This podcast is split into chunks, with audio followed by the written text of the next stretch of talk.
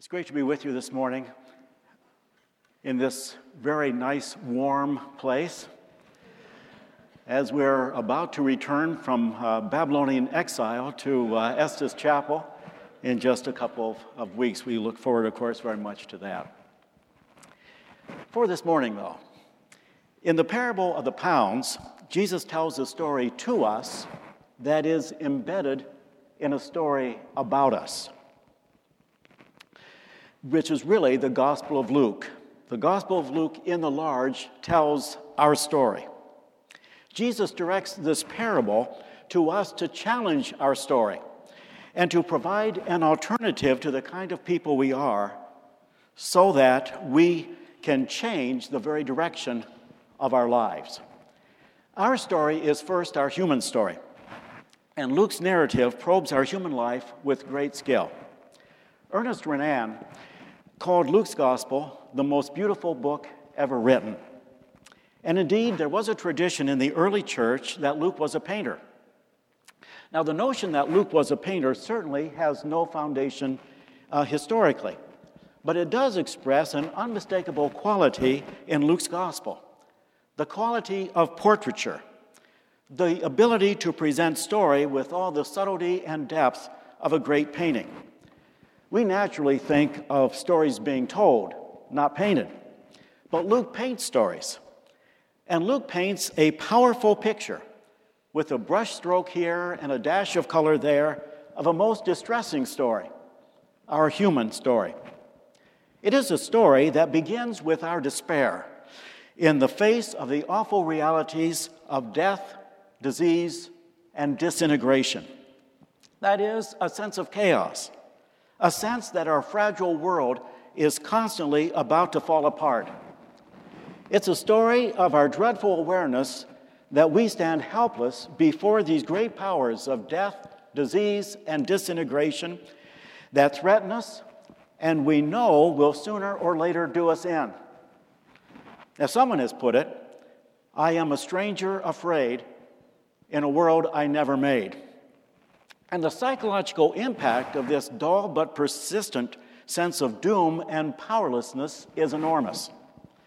It begins really a downward spiral that leads next to a profound feeling of insecurity.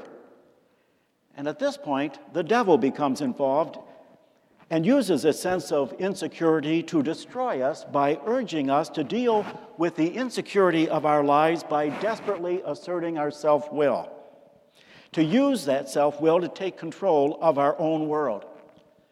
But the process is perverse because in the, process, in the attempt to gain control of our world, we actually lose control of ourselves. We become controlled by control, we become slaves to domination. And so we attempt to control our environment by amassing of things. We attempt to control our relationships by grasping for status and authority, or conversely, by shaping our lives according to what we think will make us acceptable to the group. And we attempt to establish order by drawing rigid boundaries, separating those who are in from those who are out, attempting to protect ourselves from the unclean. That is our human story despair, leading to insecurity, which in turn leads to self assertive control. At least that's the way Luke describes it in the large in his gospel. But Jesus directs the, the parable of the pounds not to us simply as humans, but also to us disciples. We have a disciple story too. Now, to be sure, it was to the 70 disciples and the crowds who accompanied Jesus to Jerusalem that Jesus directed this parable. They were part of the historical ministry of Jesus, and as such, they played a unique role in the once for all action of God through Christ when God brought salvation to the world. They have a kind of historical particularity, a unique historical role. But as Luke portrays them, they are also examples, really representatives of all of us who, become, who will become disciples later. The best reading of the story of Jesus' journey to Jerusalem involved, through our use of imagination, our joining the group, and thinking and feeling along with the disciples, seeing through their eyes what Jesus does and hearing what our Lord is saying to us. And if we see and hear in that way, we will recognize that in our disciple story, Jesus is engaging in a grand project to deconstruct our human story and reconstruct it into an entirely different story. If our human story begins with an oppressive sense of powerlessness before death, disease, and disintegration, our disciple story focuses upon Jesus who is completely victorious over death, disease, and disintegration. He raises the dead, He heals the sick, He speaks calmness into the chaos of our lives. We still experience death and disease, of course, but Jesus has defanged these beasts for us. That's why Paul could cry out, O death, where is thy sting? O grave, where is thy victory? Now, you would think that once the beginning of the downward spiral has been removed by the powerful healing and resurrecting work of Christ, that all the insecurity and desire to control that followed from it would simply crumble away and we would experience automatically the healthy readjustment of our lives.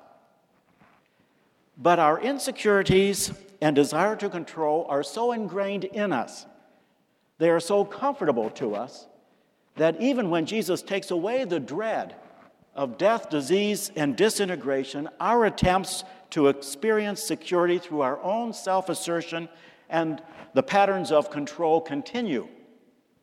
For we disciples still seek security through the control of our environment by wealth. So that Jesus must warn us disciples to beware of all covetousness and must alert us disciples that a person's life does not consist in the abundance of possessions. We disciples still express our insecurity through our attempt to control our relationships by status, so that we argue with one another about who is the greatest. And like the kings of the Gentiles, we want to exercise lordship over others. And we disciples still seek security through the erection of rigid and self protecting boundaries so that we, when we encounter others who minister faithfully in Jesus' name, but who happen not to belong to our group, we demean them and attempt to shut them down. And when Jesus discloses that he has a destiny that leads him to Jerusalem, where he will repudiate all self assertive attempts at control as he submits to suffering and death, we, like those first disciples, often don't fully understand what he means. We, like them, are inclined to think of the very salvation that Christ brings as the empowerment to control, rather than the relinquishing of control. Indeed, this is exactly where the disciples are when Jesus speaks this parable to them. Jesus has repeatedly foretold his suffering and death at Jerusalem. But, Luke tells us, they understood none of these things. This saying was hid from them, and they did not grasp what he said. And they supposed that the kingdom of God was to appear immediately upon his arrival in Jerusalem. Now, this is not just a confusion about when the kingdom will come, it is also a confusion about what kind of kingdom it will be.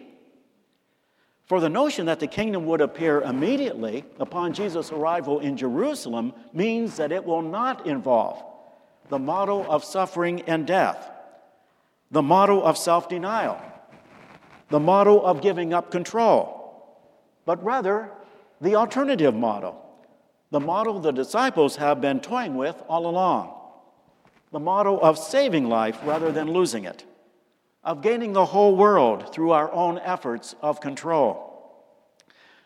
Really, people like this are inclined to think that the kingdom of God means power finally to exercise our control effectively.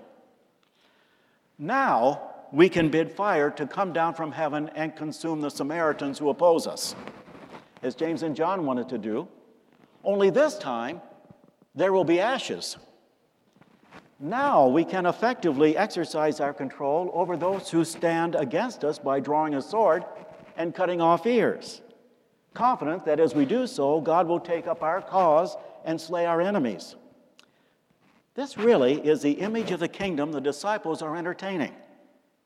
And it is right into the face of that conception that Jesus gives another vision, a radical alternative.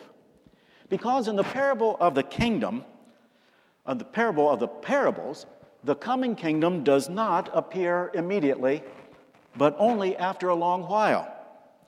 In the meantime, we disciples do not receive control, but a command and a task. And it is a task that contravenes all search for security and every quest for control because the thing that characterizes this command, this task, is risk. Jesus, who is, of course, the nobleman in this parable, gives to each of his ten servants one, well, the RSV and the NRSV translate this as pound. This is a vestige of, of Old English or British translations. Does not have to do with giving them a British pound, to, to be sure, but a mina, which is hard to estimate how much this would be in modern day, but let's say around $6,000 or so. Not a lot of money. But anyway, gives to each of his servants one mina, certainly representing the call to discipleship. That's basically what the pound, the mina, represents the call to discipleship, and commands that they do business with this until I come. Or, again, in the language of the RSV, trade with this till I come.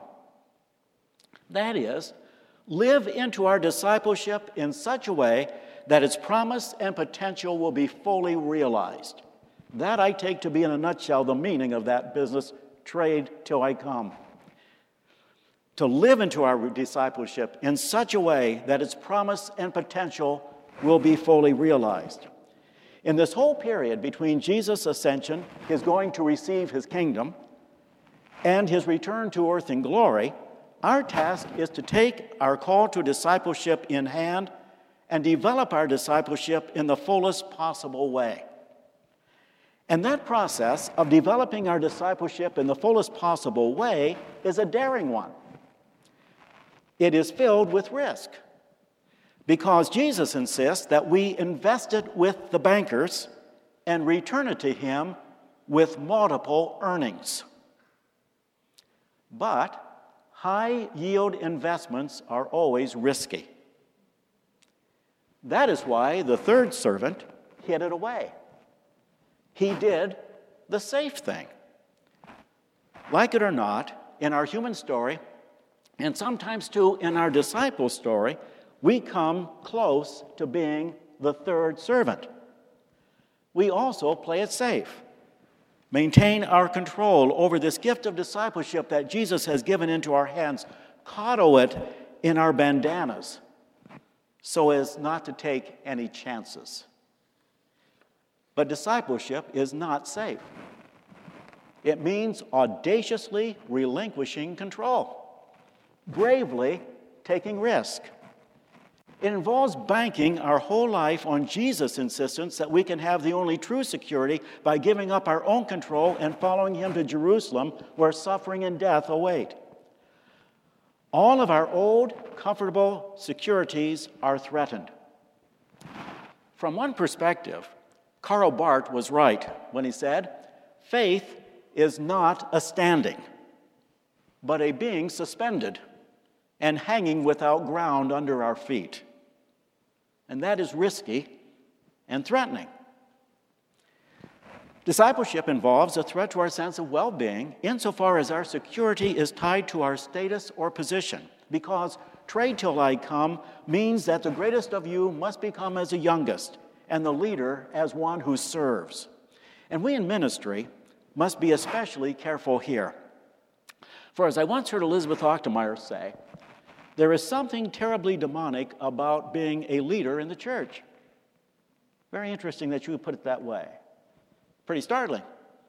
There is something terribly demonic about being a leader in the church, she says. To see ourselves as professional holy men and women with built in authority and status.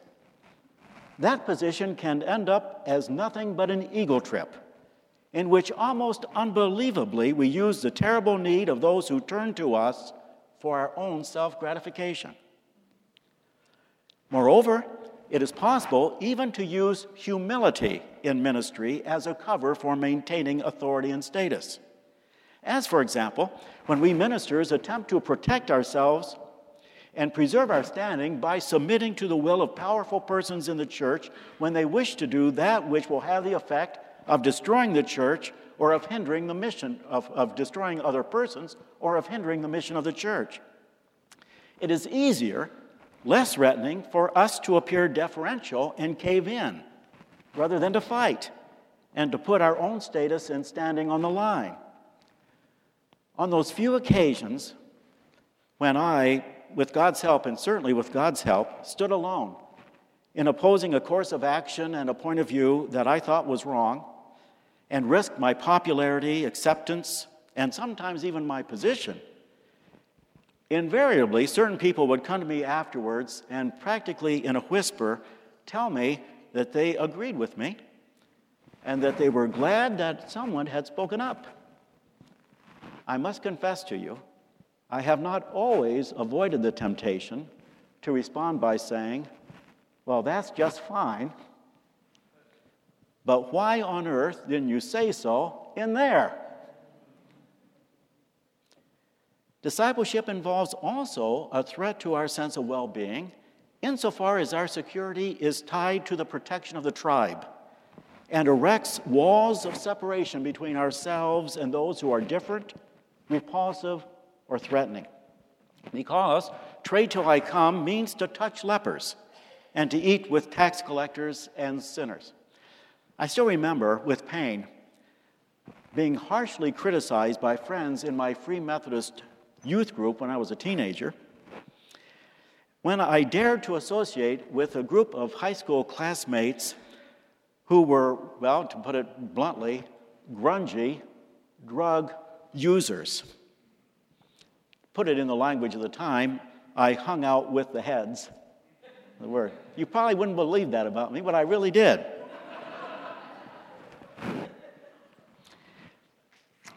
You know, there are many things I, uh, that I did as an adolescent of which I'm ashamed and would not even want to mention them here in this place. But embracing in friendship those who were shunned by the respectable is something I do not regret. Discipleship also involves a threat to our sense of well being insofar as we tie our security to our reputation and even to our physical safety. Trade till I come means that we will be witnesses of Jesus in Jerusalem, in all Judea and Samaria, and to the ends of the earth. A witness that necessarily means adopting a culturally threatening proclamation and a, cultural, a countercultural lifestyle, thus inviting marginalization, derision, and attack. In every culture where Christian discipleship is really lived out, there are significant numbers who hate Christ and those who follow him in the cruciform life. And this is not new, it has been so from the beginning. We can see what the Greeks thought of the cross of Christ in an archaeological remain found some years ago in the barrack room of the Praetorian Guard in Rome, where there was a caricature of the crucifixion. There was a cross with a man hanging on it with the head of an ass, and a humble soldier kneeling before it with the legend that read underneath it Alex, uh, Alexandrus worships his God. And the same is true today, isn't it? Joe Scarborough of MSNBC, hardly a right wing zealot, wrote something that immediately resonates. Said, American media companies are raking in millions of dollars from movies, books, and TV series that attack Christians and depict Jesus as a fraud. I just tell you, if there wasn't a market for it, they wouldn't produce it. In our setting, too, costly, pain producing witness. And speaking of witness, there is no doubt that Trade to I Come involves global evangelism. And it certainly includes the demand that we work hard in our evangelistic efforts. Indeed, the language of the parable might suggest that reward is based upon success in ministry. The first servant began with one mina, and that one developed into 10 more, and for that he was rewarded. But It is not numerical results of evangelistic witness that is a basis for this man's reward. It is his faithfulness. You have been faithful, Jesus said, in a very little. Therefore, you shall have authority over 10 cities. Now, numerical growth is wonderful, and it is true that one of the major problems with our churches is a maintenance orientation that is satisfied simply to uh, keep up the mechanisms and programs of the church, keep them going for the sake of those who are inside. And of course, that kind of maintenance ministry is a form of denying risk and seeking security. We grant all that. But in the book of Acts, which is really commentary on this passage, it is always the Lord who gives growth to the church. That is His work. Although our efforts are necessary, it is not ultimately our work that produces healthy growth. And according to Acts, that which is responsible more than anything else for the Lord giving growth to His church is a church's suffering and persecution. It is a faithfulness of the church to its Lord and to His gospel that is the key to church growth. But Acts also tells us that sometimes faithful witness will not result in evangelistic success or growth. Sometimes faithful witness will result in 3,000 souls added in one day, as was a happy consequence of Peter's Pentecost sermon in chapter 2 at the beginning of the Jerusalem period. But Stephen, in chapter 7, at the end of the Jerusalem period, was every bit as faithful as was Peter and his witness was just as powerful, but the result was no conversions. Not one. And yet, heaven was opened to Stephen. And as he was about to die, he said, Behold, I see heaven opened and the Son of Man standing at the right hand of God. Let me tell you truly, there are many pastors and other Christians who are placing their confidence in their success, especially numerical success.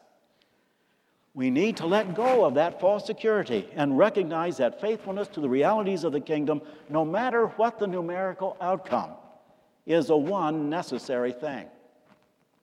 But there is risk here not only that our comfortable securities are threatened, but that our discipleship, in fact, our salvation itself, is threatened by this command Trade till I come. In the first century Palestinian world, as today, one could not trade in such a way as to realize a 1,000% return. And that's what you have with the first servant a 1,000% return. You could not trade in such a way as to realize such a return without assuming a great deal of risk. Risk that the initial investment could be lost.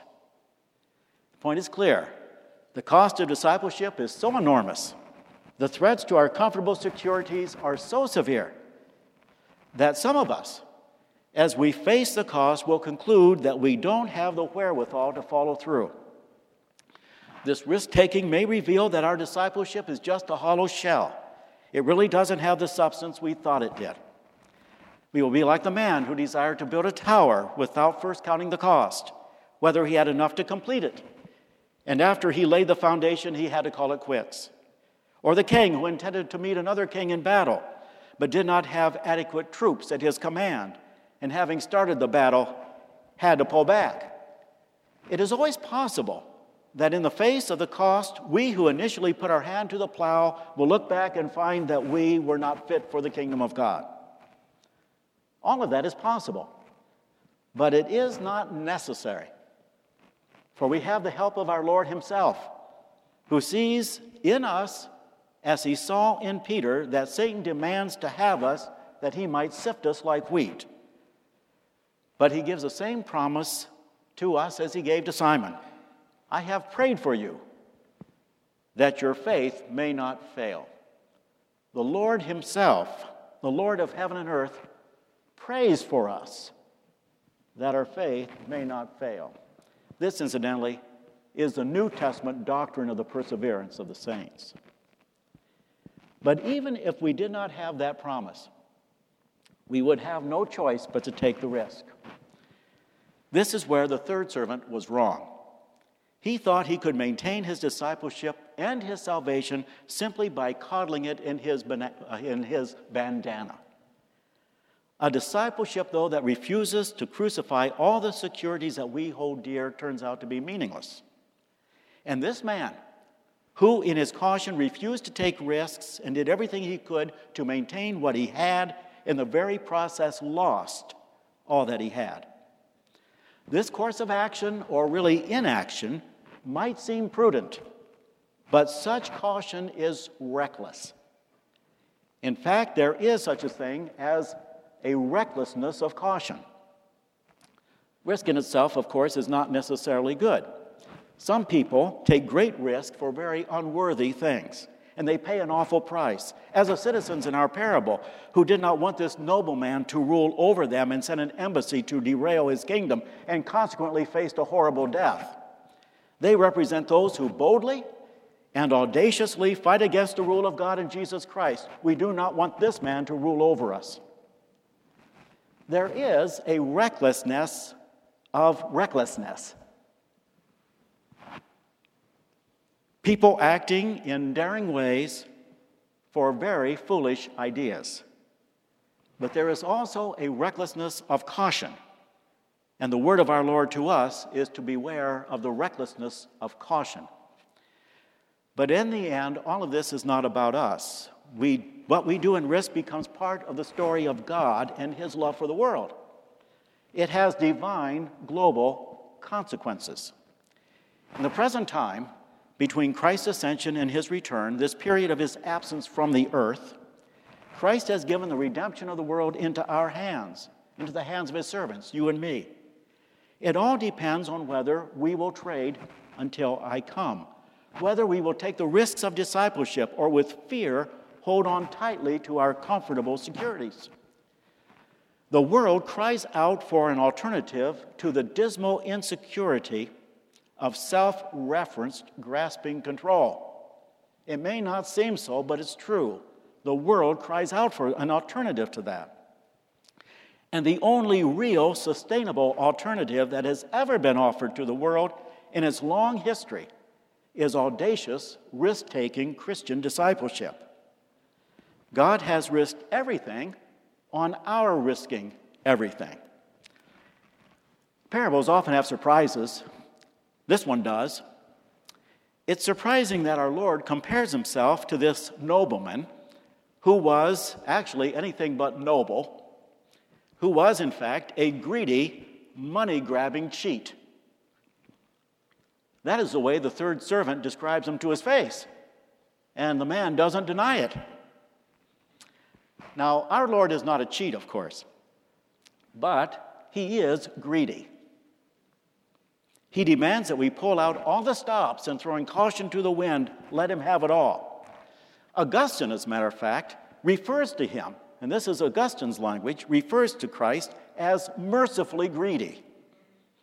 For, Augustine goes ahead to say, Christ is greedy for our salvation and the salvation of the world.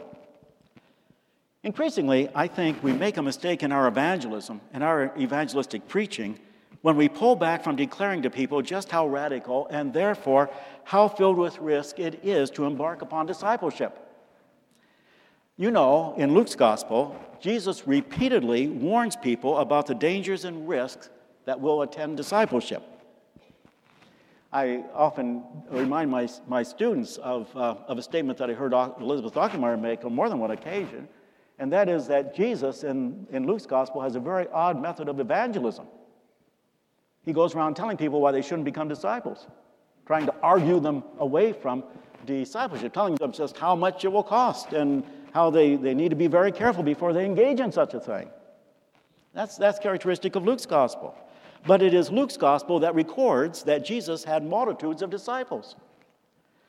There were multitudes who accepted Jesus' call to discipleship precisely in the face of his warning about the risks. I wonder if we would not have more people coming to faith in Christ if we presented discipleship in all of its radical audacity. I suspect that many people refuse our evangelistic pleas because of the ho hum effect. We have sometimes so watered it down that decision for Christ seems insignificant and discipleship appears meaningless and boring. Why bother? Both those to whom we proclaim the gospel and we ourselves need to recognize that there is no safe place in the world, not in your universe or in mine. Human existence is full of risks. The question we have to decide is whether the risks we take are worthy of us, humans created by God. Whether these risks that we take will give us real purpose in our lives. Whether these risks that we take will result in our realizing, precisely through the right kind of struggles and danger, our full potential as men and women. While Martin Luther was risking life and limb and everything he held dear for the sake of the gospel in the face of the greatest religious power structure that the world has ever seen, on one occasion, a papal envoy visited him and said, You know, everyone is going to abandon you. And when you are alone, where will you be then?